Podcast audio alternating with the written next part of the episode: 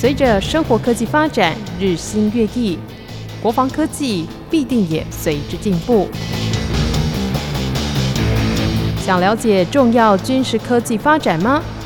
请听汉声早安军事武器单元。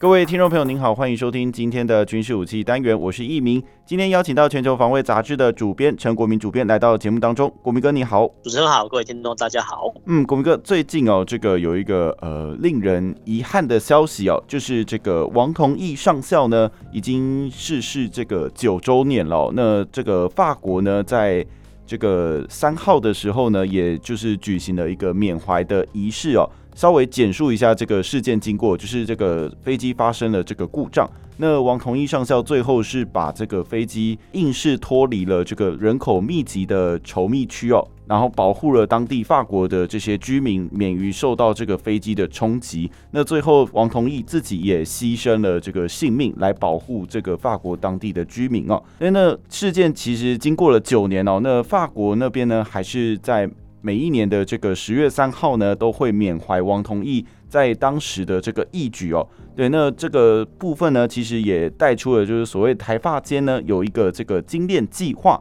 那其实也维持了大概二十余年哦。那这个计划内容大概就是由我国编列预算，提供飞行员去法国进行幻象战机的高阶飞行训练了。那这部分能够给我们什么启示？是不是在节目的一开始，请国民哥跟我们听众朋友说明一下呢？我们再来看哦，其实法国哈是还有其他国家哈，对于哈这种所谓的阵亡的将士哦，有功将士啊，基本上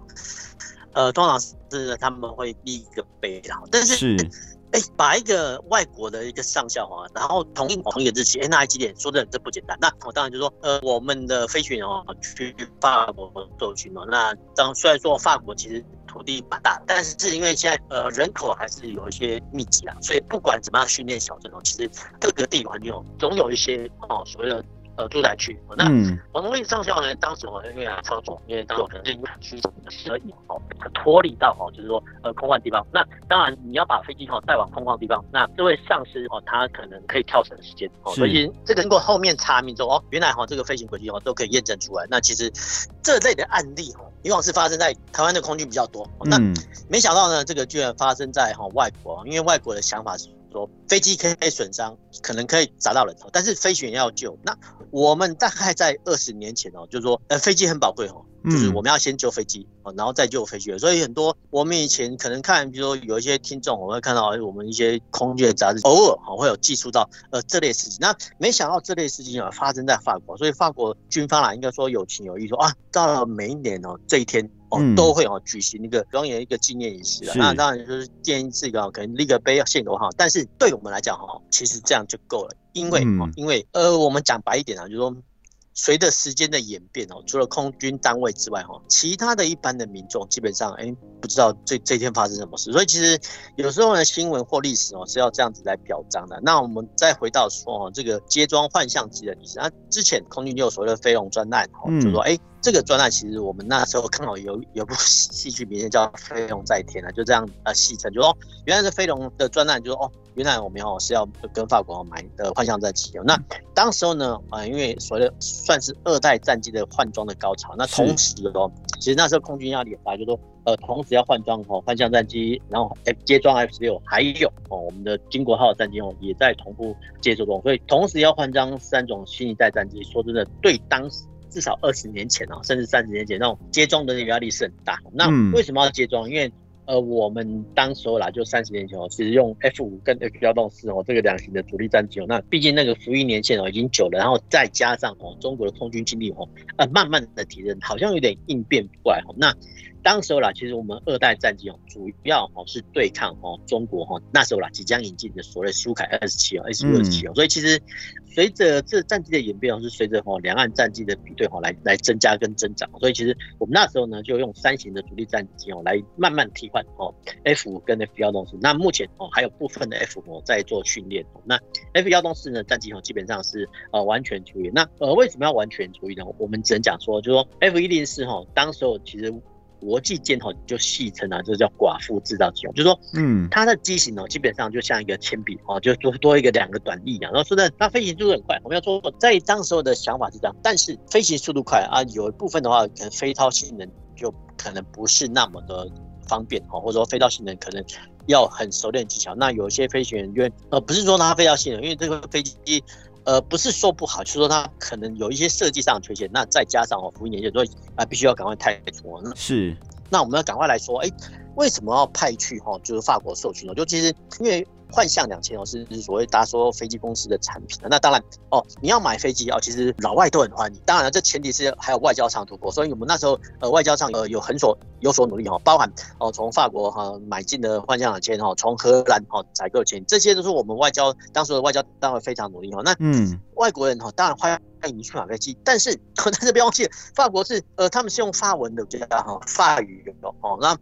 法国人他们有民主教，就是他们不太讲英文。哦，这个是英法有共同哈，就是说，呃，他们是走，所以其实我们要买飞机，他们当然很欢迎啊，但是，呃，他们有开放条件啊，欢迎来学啊。那我们来学的时候哈，所以我们当时候哦，就回到二三十年前，当时候的空军派训的飞官哦，第一个你要基本的飞行操作能力哦，不管是战斗机哈，一定要先会飞战斗机。然后第二个，你要先在国内先送训，或是说在当地哈，赶快每天就是练法文，嗯，哦，练法文，其实。法文就外面来讲哦，就是法文跟拉丁文其实是最难学的两种语言之一啦哈，所以就是你要先学会法文哦，然后先懂飞行哦。那懂飞行之后呢，哦，懂法文之后哎，法文的话其实呃法国你想象一种画面就。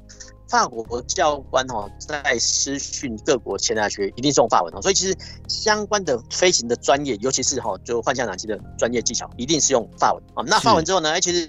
呃发完之后呢，其实会飞了，会操作之后，哎，其实这还不够，还要会操作武器。所以其实当时候的飞行员哦，送训其实是呃第一个相当优秀哦，第一个他懂飞哦，第。这种懂法文，那第三个哦，他要懂呃相关的操作纪律哦，因为这点很重要啊。就是说，嗯、呃，比如说国家哈派训哦，为期哦一年两年的经费哦，让你去学飞哈，学习武器技能技巧等等等哦。那这个返国之后呢，哎，这些学官。嗯，到回到国内，当然就变成中职教官。所以其实有一些呃派过去哦，出去外国的一些接训的学官哦，他们责任其实蛮重大，因为其实不是只有你学学会飞就好了哦，你还要回来教人学弟妹哈，所以其实。教人是最大的麻烦哦，因为毕竟跟袁老师教的可能不太一样。嗯、那学弟妹的状况说真的，哎、欸，也也不太一样。所以其实教人是最麻烦的。那更麻烦的是说，哎、欸，这些种子教官哦，一旦哦他们之前呢哈说啊，如果说没有观念，没有与时俱进的话，哎、欸，其实会借由哦种子教官的一些影响哦，把这些哦可能是比较没有 update 的一些战术战法哦延伸给学弟妹后，我觉得哈这个是比较可惜的部分。但是哈，但是其实。各国都看到这个现象，所以他们持续哈都会啊，比如说每隔五年或隔十年之后，都会编列预算哦，再请哦这些学官哦，或者说种子教官哦，再回去呃母国受呃新的训练，然后再把新的技巧传给下一代哈。这个是哈我们在呃从事军事投资上，其实我们要看到这一点，就是其实你不是把人哈送过去。啊、呃，送过去学习就好，不是，哦，你还必须说要持续经营，可能是三年五年哦，再就是在职进修哦，然后再去母国学习哦，有相关的技令技巧哦，然后再把它传授给国内的学弟妹。我觉得哈，这个是呃王同一上校失事之后呃接庄好给我们的新闻的呃最大启示。嗯，是，其实就像国民哥说的，就是这个王同一上校呢去接装呢，其实背后带出了这么多给我们的这个启示哦。那当然他的精神也是相当的伟大哦。好，那紧接着就要来关心一则就是时事的消息哦，就是这个共机绕台的这个记录呢，在前几天呢其实是创下了新高哦，来到了这个一天内五十六架次的这个记录哦。对，那不知道这个部分国民哥您又是怎么看的呢？呃，不要这样来看哦，其实应该说是十月一号是中国的国庆日哈，嗯、这个要先记起来，就是他们的国庆。他们那时候其实通常中国的民众其实现在是放长假哦，叫十一年假哦。嗯、那十一年假哦，哎，没想到说，哎，这个攻击哈侵犯我们的就台湾西南空域的次数，居然从三十八架次、三十九架次呢，到后面的五十二哦、五十六架次哦。说真的，这个是破了历史的之最哈。但但是我们要先讲好，这个历史之最其实是不是很光彩跟光荣？对我们来讲哈，这个是我们要先注意的部分哦。那光十一哈这个假期哦，中国出动这么多战机哦，嗯，光是。第一点哦，就表示说，哎，其实他们的国内民众在放假，空军没有放假，所以其实空军没有放假，是空军二十四小时战备哦，就是光哦，这第一点哦，就凸显出哦，没有民众放假哈，空军还是坚守战备。就当然，我们再重新讲一次，是中国的空军坚守战备哦。那更麻烦的是哦，就是这几的天的波次哦，居然是在夜间出动啊。那其实夜间出动的话，它又彰显说哦，原来。中国空军有一次有能力哦，在夜间出动这么多架次的飞机，那夜间的导航基本上来讲哈，会比较麻烦。当然了，呃，飞行员的话当然是会遵照哈地面导航指示，我们啊朝哪个方向飞哦，他们都有指示没有错。那其实呃两岸的这个部分其实都做得还不错，是，否则的话就会擦枪走火了哈。这个我们先讲在前提啊，就是这个不是佩服他们，就是说其实呃我们看到哈，就是中国大陆空军的演进哦，其实我们要警惕哦。那我们看到好的。好，就跟着学，就这样子啊。这这个是我们的讲法。那那这一批次呢，其实很多麻烦，就是说，第一个就是说，它搭配的所谓的多机种啊，那多机种包含比如说空警五百，那空警五百呢，其实它在我们的西呃算是西南空域有做呃管制的动作，但是它没有飞机拦哦，所以没飞机拦就说，反而是歼十六哦跟所谓的轰六 K 哦，哎前推到前推吼到我们的东南空域，那东南空域呢是什么概念？就是兰屿绿岛哦那方面哦，就是说这部分的凸显出说，其实第一个中国空军的预警机管制能力哦还不错哈，就说他们呃预警机在在前面的，那有一些评论也会说啊，为什么预警机哈没有飞到我们的东南空域？其实这个可能是多虑的，因为哈预警机它的功用就是在后方大概两百里或两百远管制战场上的己方飞机，然后监看哈敌方国家飞机的动态，这是预警的功用。所以其实预警机通常比较不会前推到第一线哈，这个是用兵的常态啊。那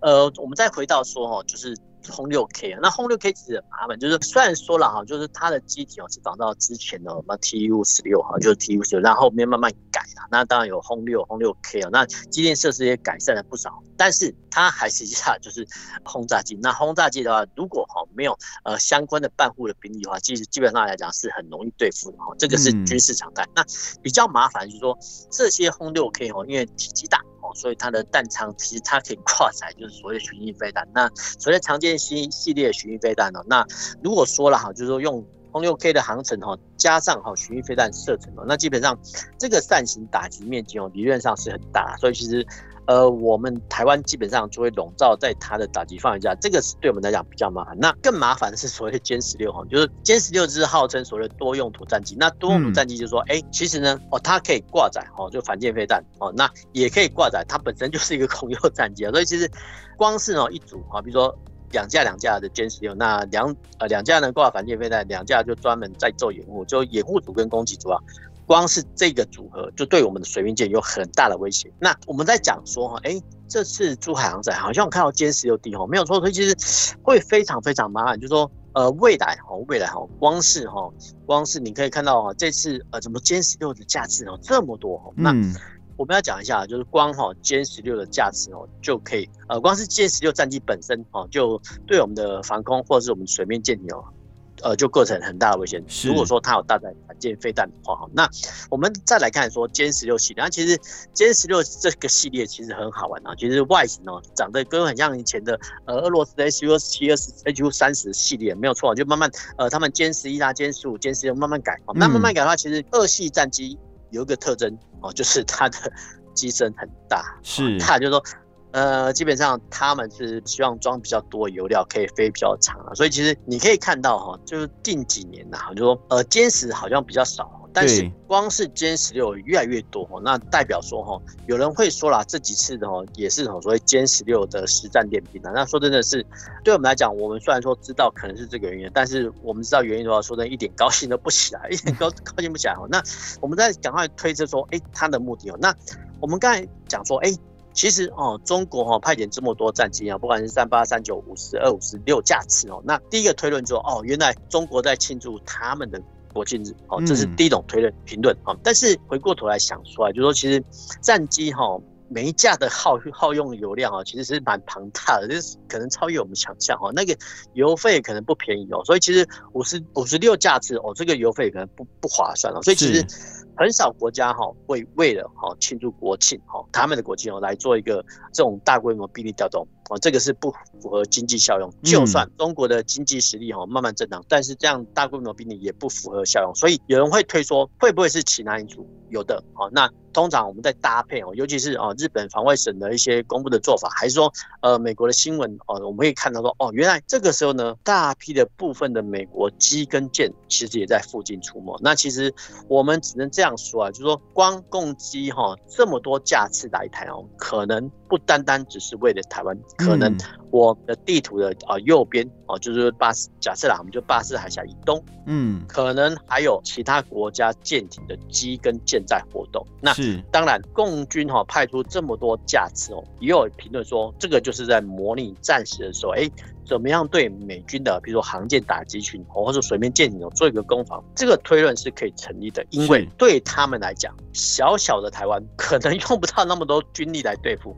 但是你可要击毁一个航舰战斗群，可能就要动用这么多的波次啊，那只是。我们比较麻烦，就是说我们刚好在地图的中间，哦，就变成中美角力下的一个夹心饼干了。那当然，我们现在空军哦也也磨出一个一套 SOP。那只要呢你不进犯我们的基本上的空域啦，基本上我们大概哈就是所谓的呃雷达跟监或者飞弹追歼。因为真的有状况的时候，其实我们还是有在空机哈去因应。没有必要说，哎，他们派一架来，哦，我们就派两架上去。因为如果是这种做法的话，长久以来哈，其实会消耗我们的后勤成本，哦，这个是一定的。因为飞机哦，跟汽车一样，哦，你开久了哦，一些零部件哦都要换哦。那我们虽然说知道哦，中国会采取这种态势，那我们就要赶快检整一下，说，哎，我们的后勤料件哪够不够？我们的维修哪有没有落实？我们的出勤率有没有会不会再提升？这些才是我们空军要考虑的。嗯，是，其实就像国民哥说的，就是这个。呃，共机绕台的这个架次呢，又创下新高。那当然就是，哎、欸，有蛮多地方是值得我们去反省的。那到底需不需要派这么多的这个战机上去？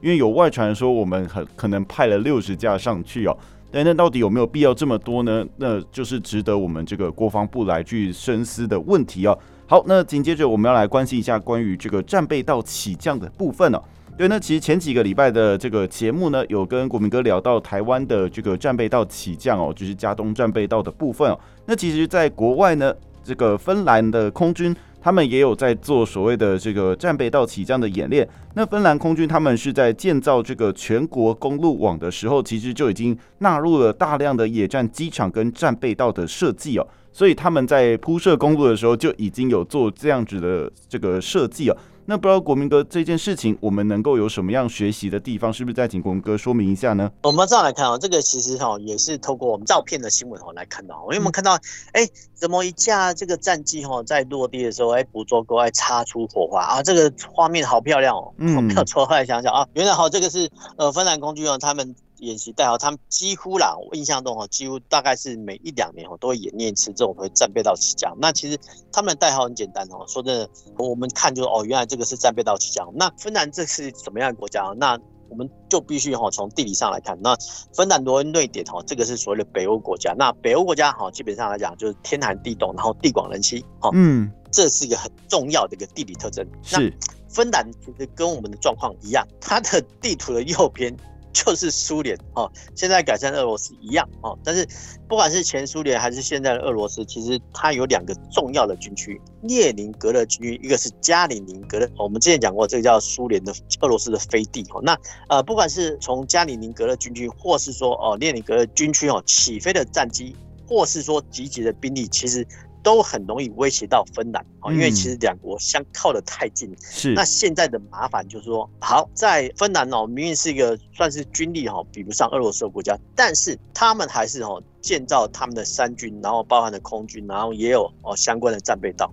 所以其实我们会直接讲说哈，我们前阵子哈不应该说上礼拜啊，不是有新闻传出说啊，我们要在。花东地区哦增设第六条战备道。那有些评论就会说啊，这个台湾不管在哪个地方设战备道哦，都笼罩在哦中国的弹道飞弹的威胁下，很容易被标定啊。所以其实你们不用建的，但是我们必须提出反驳说，哎，其实这个想法好像不太对哈。因为同样的道理，如果说因因为这样不建的话，其实芬兰所有的境内都笼罩在俄罗斯我们刚才讲过的这个军区。他们所发射过来巡弋飞弹，或者说弹道飞弹的火力威胁下，那是不是呢？因为这样，芬兰就不见了？其实没有哦。所以其实我们可以从这个芬兰的例子来反证说，哦，其实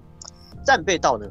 哎，好像有它的必要性哦。那这是第一点哦，就是说第二点就是说，当然我们有一些批判我们的战备道的论点哦，哎，还是有可取的哦。我们来讲说哦，我们怎么样把哈台湾的战备道呃因应跟精进？那。我先讲结论，就其实个人是认为要增设台湾的战备道哈，但是必须有所改进。我们来看看，就是说，呃，其实不管是我们的华东地区啦，还是说我们的西岸地区哦，其实乡间小路也好，好，其实居民有用电的需求。嗯，其实我们的战备道跟哦芬兰跟外国的战备道最大的不同就是说，我们的道路通常旁边。就会有电线杆，居民有用电的需求，所以其实我们要感谢台电的，就说哎，有一些比如说孤山那么一家两家，哎，怎么还有电线杆？其实没有错，我就这样一个一个牵上去，他们才有用电哦。除非你自己发电。嗯、那其实我们台湾其实人口算稠密的，那不管是乡间小镇啊，或者说其实我们都会看到，哎，公路上好像都有电线杆哦。好，那除了到了哈大都市啊，比如大都市看不到电线杆，因为哈就是电线杆地下化，这是一个重要特征。嗯，好，那我们再赶快再回到芬兰哦，芬兰或其他北欧国家，哎，你有看到一些野外的公路有电线杆吗？嗯，好像没有，没有。所以其实，所以这个很重要的就是说，电线杆为什么这么重要哦？因为我们再看看哦，啊，我们的战备道起降的时候，哎，好像哦都要事前哦透过哈高工局啊去移除路标啦。那现阶段哦是很好，那。我们来看看哦，其实外国的战备道，其实他们的宽度其实甚至比我们还窄哦，但是周遭没有什么人烟哦，然后重点是没有什么电线杆哦，那这一点很重要，因为哈就在战时的时候，还真的比如说战机哦，如果说他们油料用尽的时候，哎，赶快哦找一个笔直的地方哦做一个降落，嗯。这个在芬兰或其他空旷地方的国家是可行的。那是当然哦，其实这个想法是可行的。但是我们如果在选址的时候，就必须哦，第一个你要先避开有没有电线杆的路段，否则的话呢，哈，一旦设定之后，哎，你暂时要启用或者成品时候要延哦，又要必须哦拆除哦，呃这些电线杆或是哦公路的标志，其实。这个就是不符合时间成本，因为战备道的想法很简单，就一旦哦机场遭到飞弹攻击或是敌机轰炸，说哎呃所剩下的战机呢可以移到战备道做起降。那现在呢啊一旦碰到状况急啊要启用战备道的时候，然后相关的后勤单位说啊你做这个移除电线杆要多久多久？其实这不符合效益。嗯、那我们再赶快说哎怎么样精进我们的一些呃战备道的演练？好，那我们要仔细看哦，就外国的一些做法。我们在我们自己的国道起降，哦，或者说加东这边要起降，在战机降落前，哎，不是要做所谓异物清除 FO 吗？那其实我们可以看到，哈，空军的官兵很辛苦的，哈，用那些扫把在做人力清除。嗯，哎，我没有看到外国的战备要这样做吗？好像 这就不会了。所以其实我们要第一点就是说，当然就空军的说法说啊，人力看得比较清楚啦。但是我们换个角度来想说。哎，现在我们不是道路有扫街车嘛？其实我想很多机场都有所谓的跑道义务的清除车哈。换句话说，这些义务跑道清除车哈，他们基本上类似扫街车哈。但是我们要推荐一个产品哦，你不怕呃各位知道，它叫 FOD Killer 哈，它很简单哦，它的名字很就是 FOD Killer，它的就是 FOD 的杀手的意思，就是说它的构造很简单，就是说它跟扫街车一样，但是它前面的一个前面的车头它有一些。比较强力的磁性哦，它可以吸附哈战机掉落一些零附件哦，金属的，所以其实一次扫不够，扫两次，扫三次，节省能力而且快速哦，所以其实老外的想法很值得我们要呃予以思考，因为他们也是少子化哈。那第二个说。能机器代劳的就不要用人力，好，然后用这种 FOD killer 扫街哈，呃，扫除衣物可以很快速的哈。那为什么要这么快速呢？因为现代的战争哦，分秒必争。那这些战机落下来，加油挂弹之后，赶快起飞，起飞之后再继续作战。那这些地勤组员的话，如果有必要的话，赶快要赶快散开哦，因为敌军已经知道你在这边集结嘛，所以其实呃部队的散开跟集结，然后再准时集结哦，说真的，这是一门学问跟战术哦，这个是各国不一样，嗯、但是总不可能说哎把战机哦在这边到呃战机送上去之后，哎地形组还窝在那边不对哈，这个是基本上是带着的压压制哦，所以其实呃在战机落地之后加完整补之后呢，哎加油整补完之后，其实这些地勤组员也要想办法。隐蔽自己跟躲藏自己，因为预计敌方哦也可能会打击这个目标，或是说这一组的战备道组员赶快移到下一组的战备道去做哈，因为哦就是狡兔三窟的概念，其实芬兰空军的做法是完全符合他们的战术作为。那我们可以透过哈这个芬兰空军的战备道演习说，哎，反之说我们假设啊哈，如果在华东增设第六条战备道的时候，哎该怎么做？我觉得这个是看所谓的照片新闻哦带给我们最大的启示。嗯，是，其实就像国民哥说的，就是这个，哎，芬兰空军的战备道，其实有蛮多地方是值得我们效法跟学习的。好，那紧接着再来关心另外一件，就是哎，蛮重要的新闻，就是上个礼拜二呢，珠海航展这个无惧这个疫情的威胁哦，再度的开展哦。对，那当然就是今年的这个珠海航展是为期六天呐，那目前为止呢，已经举办了十三届，那它是两年一次的这个展览哦。那今年的珠海航展有什么样的重点？是不是请国民哥跟我们听众朋友说明一下呢？呃，我们再来看，其实珠海航展它第一届是一九九六年，好，那其实一九九六年到到现在啊，每两年一次。那呃，二零二零呢，因为疫情的关系哦，延期。那没想到说，呃，今年二二零二一年哦，真的举办了。那明年二零二二年。哎，又要举办了，所以这个蛮奇特的。说，但是我们必须哈承认说啊，其实中国哈已经慢慢在成长。那我们先讲我们，我们的一九九一年哦举办过台北航太展，哦，当时候是很风光哦。那说真的，当时候很有规模。那我记得有一次哈，就是说，哎，在现在的松山机场哦有静态的飞机展示哈，但是在世贸就基隆那边是吧，哎有室内展馆，就是说台北航太展分成两地举行哦，在。松山机场呢，你可以看飞机哦，然后呢，在世贸呢，你可以看室内摊位哦。然后回到二零零四年哦，有一次呃桃园哦，叫做桃园航空嘉年华，嗯，哎，它有外国的飞机，就是一些螺旋桨飞机来表演。那当然，我们的战机哦也有过去。好了，从二零零三到二零零四年之后，我们从来没有在国内台湾看过一次真正的航空展。嗯，那我们再反推回去说，珠海航展哦，从一九九六年到现在。他们的规模越来越大哈，然后所有的哈，不管是室内摊商、户外的成长机，还是说特技表演队，他们一应俱全哦。所以其实我们要想一个概念，就是说，我们虽然有基地开放哦，但是我们没有室内摊商哦。那所以室内摊商的话，其实呃，我们讲白一点说，说真正一个航展哦，必须哦有基地开放的一些哦动态表演哦，然后有台北航太展的一些室内展馆，然后呢。还有哦，所谓的地面的展示机，这个才是完整的航展。那当然了，规模会越来越大，或是飞行技术的精进哦，都是航展单位哦，他们必须想方设法。那没想到哦，我们回顾历史哦，一九九一年我们台北航太展，中国是一九九六年珠海航展，那 没想到他们越来越大。所以其实我们要必须哦看到哦，呃，中国方面的成长与振兴，这个是我们要注意的。那我们回到说哈，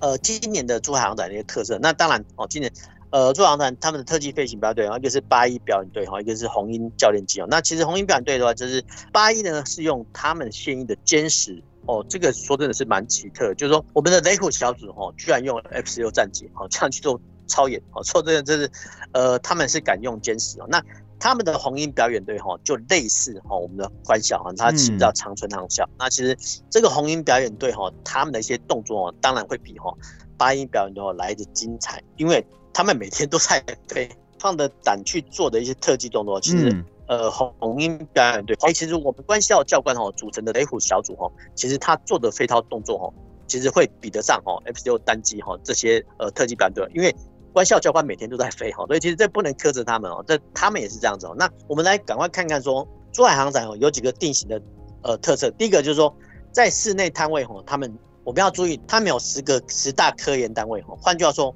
他们有十个中科院，我们都要值得参观哈。那十个十个中科院的产品呢，各有特色。那我们赶快哈来呃念一下哈这些十大科研单位的呃一些产品哦。那第一个是所谓